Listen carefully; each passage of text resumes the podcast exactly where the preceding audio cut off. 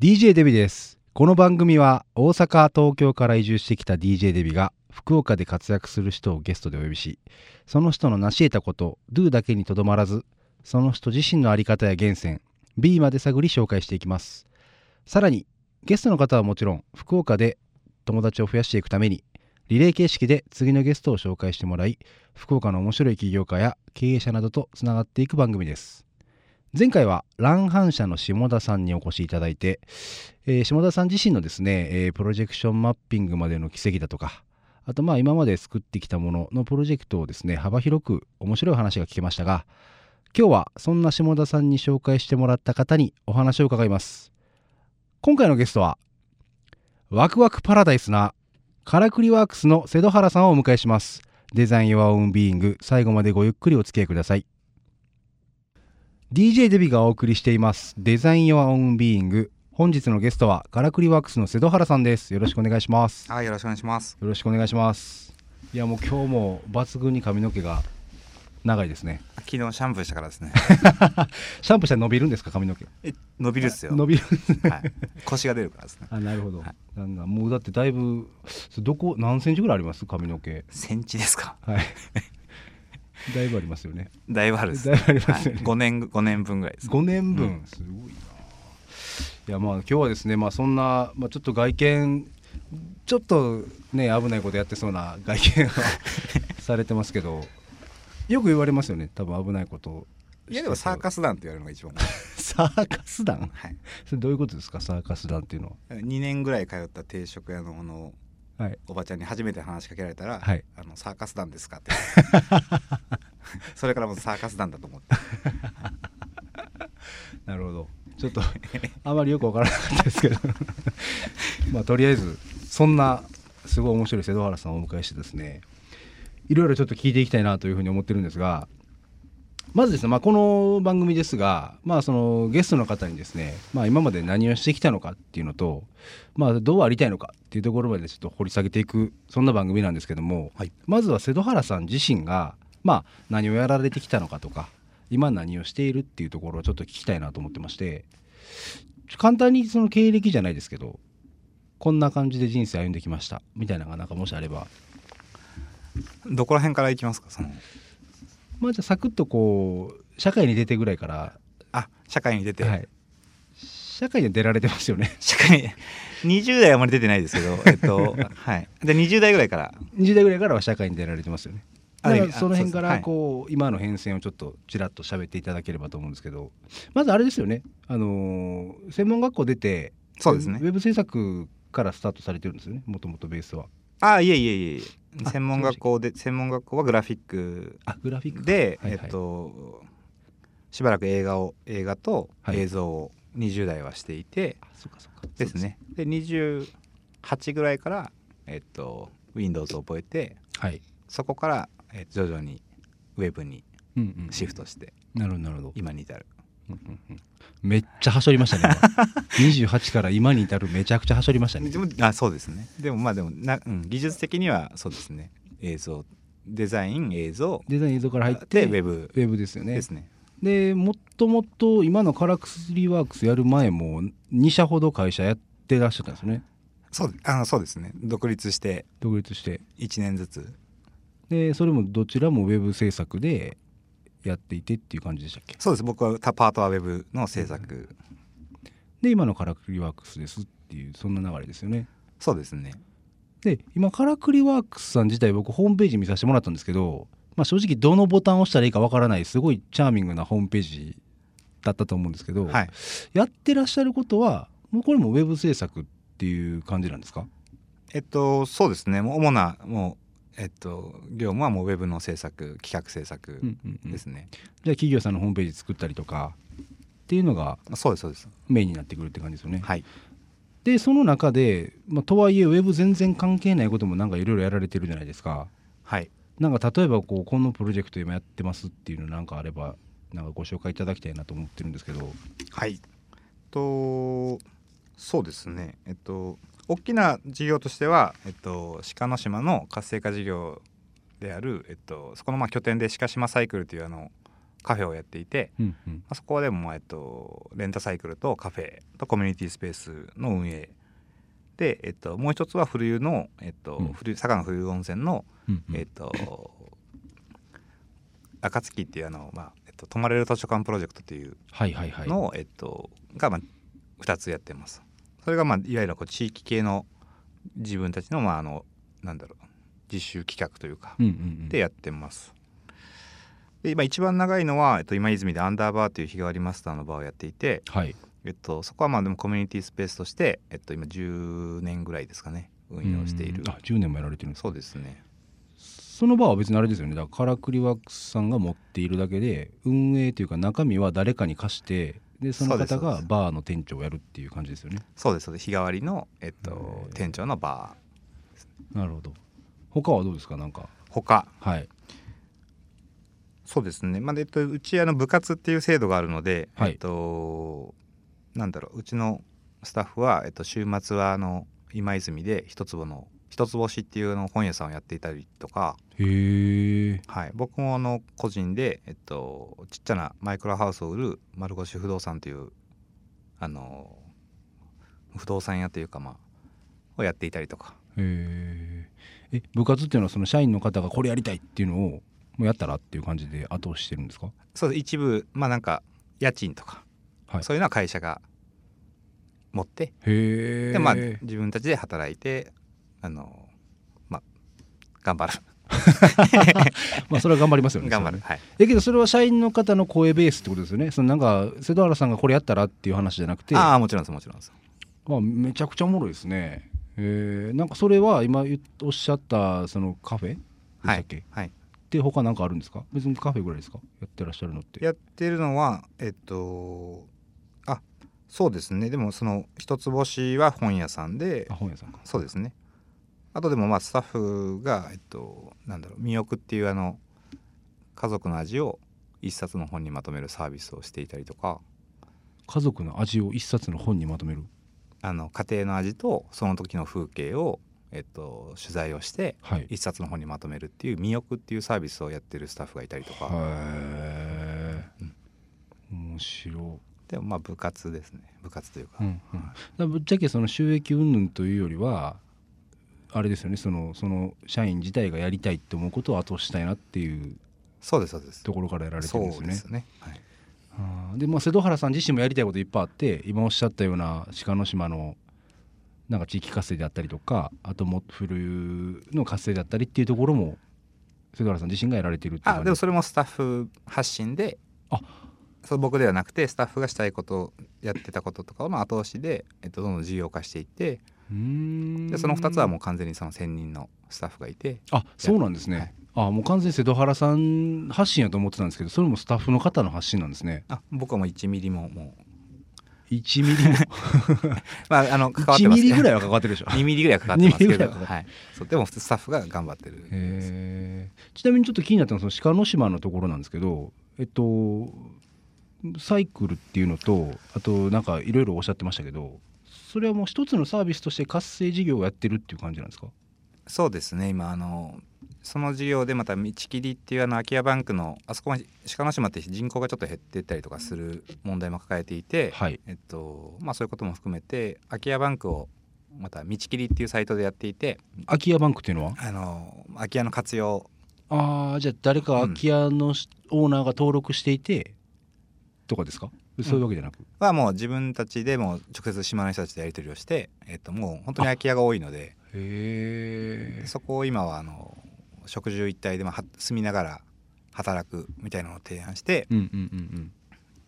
入ってもらってお仕事してもらってる。へえ。なんでちょっと笑ってるんですか？めっちゃテンション低いなと。思って、はい、えー じゃあそのえーもうじゃあそのカラクリワックスさん自身がその空き家にアポイントというか空き家を見つけてこの空き家使いたいと思ったらそのオーナーさんかなんかに話をつけてその空き家を使っていろいろやってるってことですか？えっと、空き家に人を、えっと、移住を考えてらっしゃる方にはいはいはい。紹介をして,、で、えっと、入っていただくサポートをしている。知るって。はあ。全然ウェブ制作関係ないですもんね。もうもはや。そうですねもう本業とは全く別のことをやってるんですもんね。数でだいぶ多いですねそっちの方が。そうですよね、ぶっちゃけその今話してて気になった儲け的なとこってどうなんですか？なんか多分今もし聞いてる方も多分これ儲けれてんのって思ってると思うんですけど。あまあそうですね。あのまあ大事なのはまあそのトントンというかはい。あの赤を出さない。うん赤はなるべく出さない。なるべく出さない。で続けれたらラッキーみたいな。うーん。まあそっちの方がいい。あのそれでまあそのそこで別に授業は別にこうあの続くことの方が大事で、うんうんうん。まあ、僕ら制作とかクリエイティブがあるので、はい。そっちがもう本業なのでうんうんうんうん。売り上げはそこまでは多分求めてないと思います。うーん。じゃあまあその本業のところはしっかりもちろん稼ぐのは稼いででプラスその、まあ、自分のやりたいこととか余ったパワー、まあ、余ったっていう言い方すると失礼ですけど、まあ、さらにプラスアルファでやりたいことがあれば全然応援するよっていうのでいろいろいろんなプロジェクトやられてるって感じですよね。あそうですね。ななんであれですよ。あのなんだろう。あの結局、はい。最後はえっとなんだろう。仕事に帰ってくるというかクリエイティブに帰ってくるんで、要はリアルでちゃんと人に会ってたりとか、あのいろんなことをしてるとあの視野も広がって結局はいい仕事につながるはずていう。なるほど。そのまあいろんな取り組みとかいろんな人に会うことで自分の感性も磨かれるし自分の中の器も磨かれて次出すアウトプットが秀逸になってくるってことですね。あそうですそうです。はい、うん。でそこで出会った人もさらにこう広がっていくっていうイメージもありますしね。そうですね、うんうんうん。はい。えー。そう面白いんですけどなんかこうやっぱりこう聞けば聞くほどこう実態がつかみづらいですよね やっぱりね。実態はつかめてるじゃないですか。いやまあつかめてるんですけど なんかこういやなんか何屋さんなんだろうなって思いながら今聞いてたんです。ね。あ何屋さんって言えばいいんだろうなみたいなのあるんですけどなんか瀬戸原さんの中で何屋さんみたいなのってあるあったりするんですか？何屋さん？はい。何屋さんなんですかね？なんだろう。あもうほんま楽しみ屋さんみたいな感じですよねもう。そうですね。あんまりそこもでもなんかあのーこだわりはないというか、うんうんうん。うん。あのー楽しくて役に立ってうんうん。食べれる。うんなハッなんかそのハッピーな感じだったらうんうんうんいいかなみたいな、なるほど。なるほど。ここから先ちょっといろいろきっかけ弱トリガーっていうところにちょっと入っていきたいなとも思うんですけど、まあ、瀬戸原さんそうやってまあもともとはまあ映画グラフィックから来て今ウェブ制作をやっていてで蓋開ければもうねな何やってる人かわからないぐらいいろんなことをされてるじゃないですか。で今のペチャクチャナイトもその一つだと思うんですけどもともとそこまでこうわーっとこう楽しいことを見つけてやるっていうのって、まあ、なんでこうそんな風になっていったのかみたいなところをちょっと聞いていきたいんですけどはい。もともとはあれですよねそのす何でしょうこう、えー映画グラフィックでウェブ制作っていう、まあ、いわゆるこうアーティストというか何かをこう作るっていうところに瀬戸瀬戸原さん自身はモチベーションを感じてたわけですよね。あそうですね。それはもう変わらない気がします、ね。それなんかきっかけとかあったんですか？その自分が何かをこう作ることに対して。あああああ。それはあのし明確に。明確に。明確に。どうぞ。明確にまあ多分小学校多分3年生ぐらいだと思うんですけど。結構遡りますね。小学校3年生。の頃だと思うんですけど、はいあの僕粘土細工がむちゃくちゃ得意だったんですよ。あの油粘土が、へえ小6ぐらいまで僕油粘土職人になろうと思って、やけど確かに得意そうな顔はされてますよね。あそうですね。顔っていうかちょっとうん悪口みたいな。いや悪口じゃないですよ。えでもそ母親がすごい褒めてくれて母親すごい硬い人なんですけどはいはいはい。あんた油母親硬い人なんですか？いやむっちゃ硬い人なんですけど親あ父親も硬い人なんですけどは珍しく褒めてくれてあもううまいと。油職人になれるかもね。油職人じゃないですね。油職人じゃないです。油粘土職人ですね油職人ちょっとまた違う 方向性いっちゃいますから。そうそう油粘土職人。油粘土職人になりなりなさいぐらいのあそうそうそうそう。硬い母親父親が。そうそうそう。はあ。働き方でそんな仕事があるんだと思って。はいはい。その、ね、父親とか母親のように、はい。えっと、勉強してはい。ちゃんとならなければならないと思ってたのに、うんうん油粘土で食えるとはと思って。そうですよね。6年生ぐらいまで本当にうわっと思ってたんですけどだんだん食えないことが分かってきて、はい。中学生ぐらいからだんだんもうだんだんこの油粘土じゃ食えないなと思ってきて。その頃にもうすでにもう芽芽生えてたというかここういうことでこう、まあ、油粘土はダメだけどもはいはいはい。食えそうな感じの道はあるなな。んかいけんちゃうかとなんか作作ることでなんかそうそう。食えるんちゃうかっていうのはあったわけですね。そうですね、へえうんちちなみに参考までにもしあの言えたらなんですけどご両親はどんなご職業だったんですか？あえっと母親は、えっと、はい。医療関係で、はい父親は、えっと、普通に国家公務員のなんかお堅いところにいたし。お父さん国家公務員なんですか？国家公務員ですね。国家公務員なんですね。国家公務員です はい。はいそうあそうですか。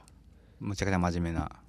まあそうまあ一般的には真面目って言われるね職ですもんね。国家公務員って言われると、はあじゃあそのまあ当時あまりじゃあ褒められなかったところからいきなりその油粘土に関してはいきなり褒められたみたいな。褒められままあそうですね そうですね。むちゃくちゃ褒められたのは油粘土ですね。へえはい。じゃあ自覚的ではなかったんですか？その自分が何か作ってうまいとか好きだとかっていうところに対しての自覚はあったんですか？油粘土にはあったんですけど。油粘土にはあったんですね。まあでも褒められるとは。あ褒められるまでいくとはと。まさかと思って。へえちょっと嬉しかったですけどね。あそれがでもけど覚えてるぐらいってだってもう30年ぐらい前の話ですもんねそうですね。そうですね。もうさんそんななるんですね。ね。はい。それがまだこう鮮明に今ポンって出てくるっていうのはもうよっぽどやっぱり自分の中で衝撃的というか。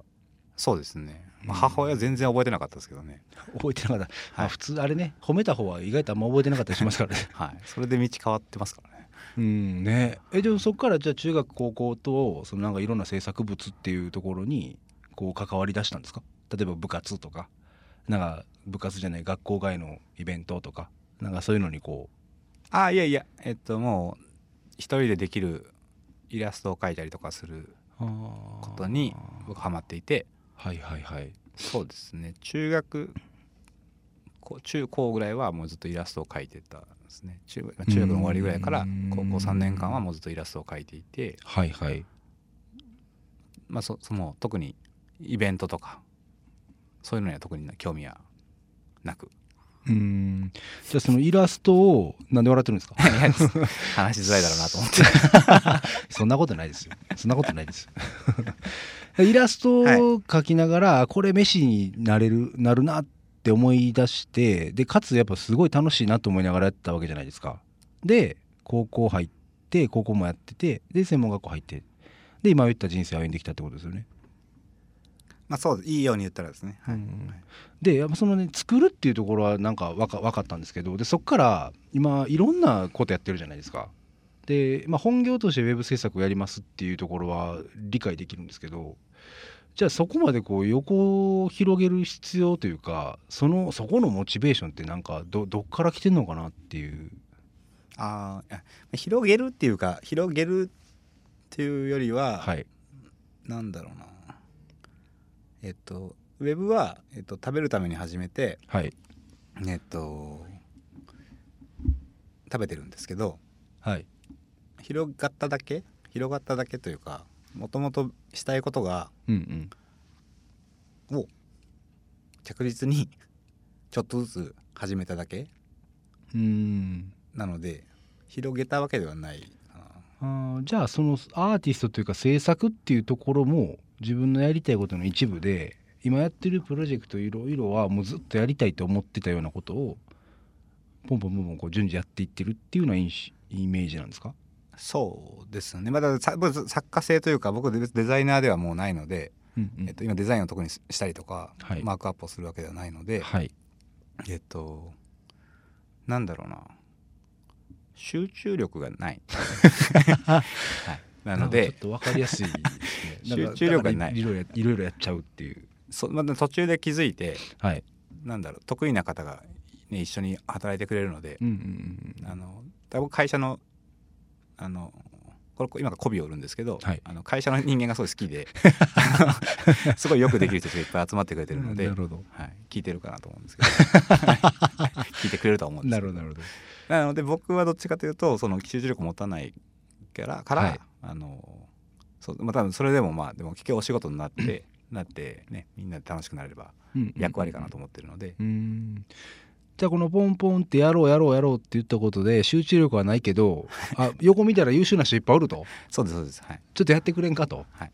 で気づけばその人がやってますみたいな。のが面白い。あーあ、うん。面白いですね、うん。なんかそう、まあ、それをみんなにもあの貸し貸してはないんですけどうんうん、やったらみたいなことはなるべく言うようにはしてるつもりだそこを、はそのやりたいことをそんなバーッと思いつくのは昔からですか？昔からそのまあ今言った紙粘土紙粘土じゃ油粘土ですか？油粘土職人になるって言った時らへんからもういろんなことにやっぱ手出してあやめてはやってはみたいなのを繰り返してたんですか？あそうですね。30代30代の半ばぐらいまでははい。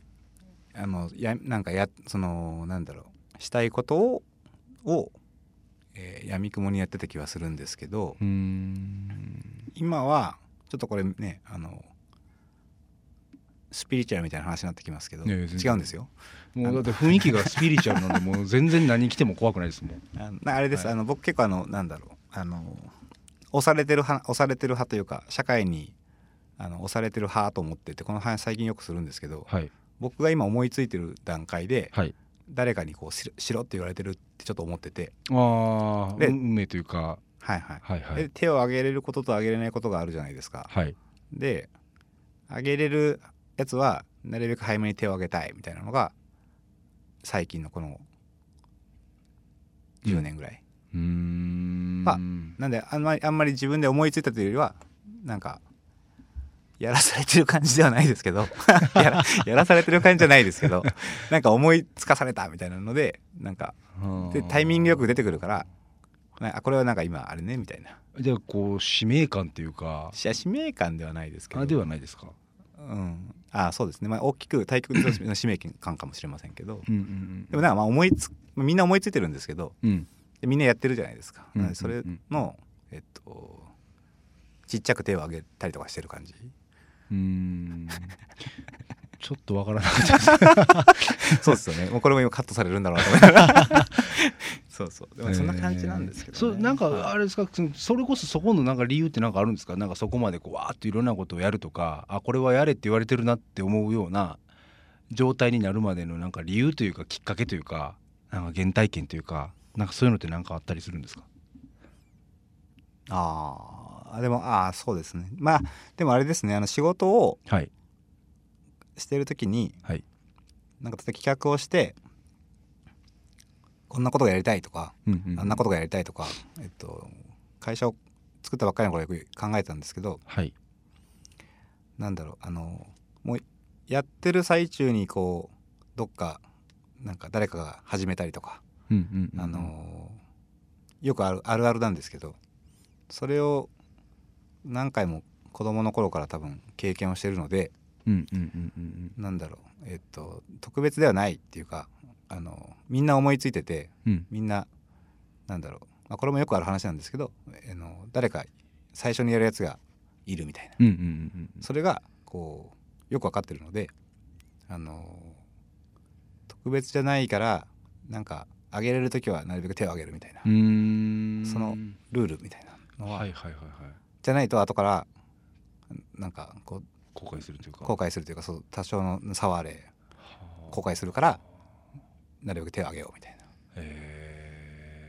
それで昔からなんかこれやろうと思ってやいや思ってたけど動けなかったみたいな経験があってで気づけば誰かがやってたみたいなそうです。みたいな経験を結構されてきたってことですか、なんかしないといけないことって多分世の中にいっぱい出てくるじゃないですか、はい。誰か始めないといけないことがいっぱい出てきてて、はい。なんかお金の問題だったりとか技術的な問題だったりとか、はい。人脈とかいろんな問題があって僕には何もなかったので、はい。なんだろうえっとこのそのね全然もっと小さい思いつきだったと思うんですけど、うんうんうん。それでもやっぱりこうなんか面白さの原石は持ったやつがこうどんどんこう外でいっぱい動くのでうんうん羨ましいなと思ったんで。だんだん暗い話なんですけどね。いやいやいやいやなんかけどまああのなんかすごい源泉がか垣間見えたというかそういう経験を多分されてきたんだろうなっていうそういうっていうのはそのなんかこうやろうと思ったけどできなかったことっていうところでなんかこう後悔というかなんかこう自分の今までの人生選択をちょっと失敗したなっていうふうに思われたことが今多分あるんだろうなっていうのはでもみんなみんななんかあるんじゃないですかなんか。大、うん、まあまあそうですね、はい、そうですねだから多分後悔したくないというかなんかもう全力で楽しみたいっていう多分感がもうそもそもあるんやろうなっていうのがなんか今聞きながら思ってたんですけどね。だからちなみにこっから先何かこんなことしたいとかこんなビジョンあるとかって何かあったりします？仕事で？仕事じゃなくて？仕事じゃなくても全然いいですよ。仕事じゃなくて？仕事でもいいですけど。そうっすね。いっぱいあるっすね。いっぱいあるんですけど、はい、うん。なんだろう。またでも言えるようなことないかな。言っちゃダメなことが多いですけど。プロジェクトはなんか今いっぱいこう水面下で動いてて、うんうんうんうん、なんかそう手を挙げるね。無駄に手を挙げるんで、うん、なんかこう,、入れてくれる人たちがいるので、うん、でそれを今ちょっと今はそれを一応一生懸命やってる感じですかね。なるほどなるほど。じゃあもうこれからもうバリバリいろんなことを手を挙げてそうですね。やっていくっていうところですかね。何かこう何でしょうこう崇高なビジョンがあるとかではなくそうですね。今あることをただひたすらこう手を挙げてやっていくと。そうそう。なんか僕をに手を挙げていいよって言ってくれてるところで手を挙げる感じです、うんうんうん、なるほど、はい、いやわかりました。ありがとうございます。なんで笑ったんですか今。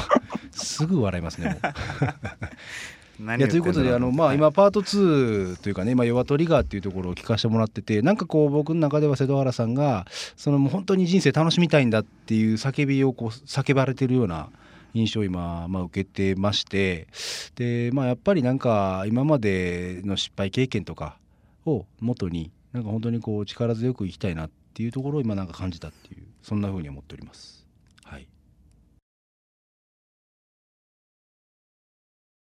えっとまあ、今までお話を聞いてきて、まあ、会話見えたその源泉とかモチベーションのなんかリソースだったりとかっていうところあるんですけども、まあ、最後にですねこの番組でゲストの皆様に毎回お伺いしております。自分は何者であるかを私の合図の後に語ってほしいんですね。はい。はい。私があのちょっとと某有名番組の感じで瀬戸原さんとはって振るのででパーンっていうので誰が誰がパーンって僕がパーンって言います、はい、はい、でそのパーンの後に私は何々でやるっていうふうに答えてください。OK ですか？はい。はい。それではいきます。瀬戸原さんとはパーン。森の中の人であるちょっと教えてもらっていいですか？森の中の人である。もうだいぶスピリチュアルなもう感じに染まってきてますよ、ね、今も、ね、はい、誰かに後押しされて森の中の人であるという。そうですね。え教える感じですか？もちろんはい。あ教える感じ。教えてください。このまま行っちゃうともう何やあの人ってなっちゃうので。そうですよね、はい、でもあれですあの基本なあれです。あの基本的にえっとなるべくとらわれたくないと思っていて、うんうんうん、なあのなんだろう自分の意見にも人の意見にも、はい、えー、っととらわれないあのこだわりはあるけどとらわれたくないなと思っていて、はい、えー、っとそのせいで、えー、っとずっと森の中にいるみたいな感じです。うん、ちょっとわからないですね そうですよね。もうちょっともらっていいですか？はい、その森というのはとらわれないものだっていうふうに思ってらっしゃるってことですか？あいやいやあの森の中にえっとあ森の中じゃない。とらわれたくないので、はい、えっとなんだろう。あとらわれたくないから、うん、そうそう、はいはいはい、えっと考えがえっとなんだろう。人の意見もすごく聞くし聞くしっていうかこれなんか僕偉いみたいですねなんかね。いやいやそんなことないです人の意見もちゃんとなんかこうちゃんと受け入れるし。受け入れようとするし、はい、自分のあの考えにあまりこうバイアスをかけないようにしてるから、うん、えっとぐるぐるとえー、と思考があの終わりなき思考に、うんうんうんうん、それをなんか森の中って僕は呼んでるんですけど。なるほどなるほど。はいはいはい。大体僕森の中にいるのでうん。あの大体分かったでしょ。丸投げしてきましたねそういうことそういうことだと思います。だけどまあ要はその森の中、はい、思考が森の中にあるってことですよね。でまあそのいろんななんか偏見というかバイアスにとらわれずに自分が今どう感じてるかとかどう思ってるかっていうのを素直に出していきたいっていうふうに捉えたんですけどそうですたまに街に出たいみたいな。たまに街に出て、はい、いろんなことを聞きながら森に帰る。森に帰って自分はこんなもんだと。そうそうでまた街に出て。なるほど。ちょっとわからない。どこまで行っても分かりづらいですけどやけどなんかなんとなくこうなんかこうそうですね。なんか本当それこそこう小学校の時その褒められた経験も含めてなんでしょうこうこれをやっていきたいんだって思ったところからなんかいろんな多分試行錯誤というかいろんなことを失敗経験を受けてでまあ本当に人生楽しむにはもうなんかとらわれるんじゃなくてもう自分が本当に楽しいと思ってるものを出すんだっていうふうになんかもう感じられててでそれをそのまま体現してます。みたいなふうに今ちょっと話を聞いてて受け取りました私自身は。ありがとうございます。はい。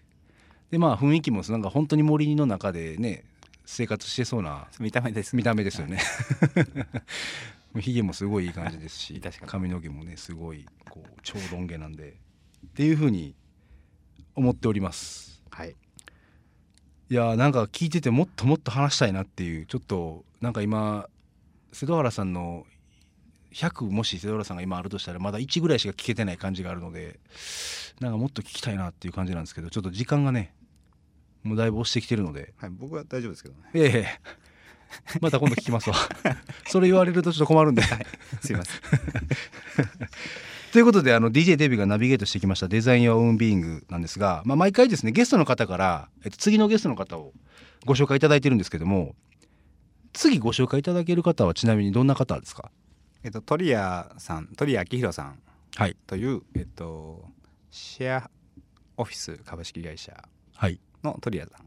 の鳥谷さん。っていう方をじゃあ次回ご紹介いただけると。はい。簡単にあれですか？シェアオフィスをやってる会社の社長さんという感じですか？あオフィスシェアだ。すいません。怒られるな。オフィスシェア株式会社だ。あオフィスシェア株式会社の鳥谷さんです、ね、シェアオフィスもやってますけど。シェアオフィスもやってるけどオフィスシェアさんっていう会社名でやってらっしゃる、はい、そうです。わ、うん、かりました。はいいやなんかもう今回はですねもうだいぶこう雲をつかむような感じだったんで僕的にはすごい楽しかったんですけど、まあ、次回も鳥谷さんもなんかちょっと期待したいなと思います。はい本日のゲストはワクワクパラダイスな瀬戸原さんをお迎えしました。ありがとうございました。ありがとうございました。ということで本日は、えー、カラクリワックスの瀬戸原さんをお迎えしましたがえー、っと今まで来ていただいた方の中でまあ一番分かりづらかったですね まああのねビジュアルもねすごい特徴的なんですけどやっぱり中身も特徴的ででも僕としてはやっぱ話してて一番逆に面白かったなっていうかもうなんか分からないからこその面白さみたいなのがすごいあったなっていうのとまあある意味こう瀬戸原さん自身がまとまってるとそれは逆に瀬戸原さんの良さが出ないのかなみたいなところもなんか思いながら話を聞いてました。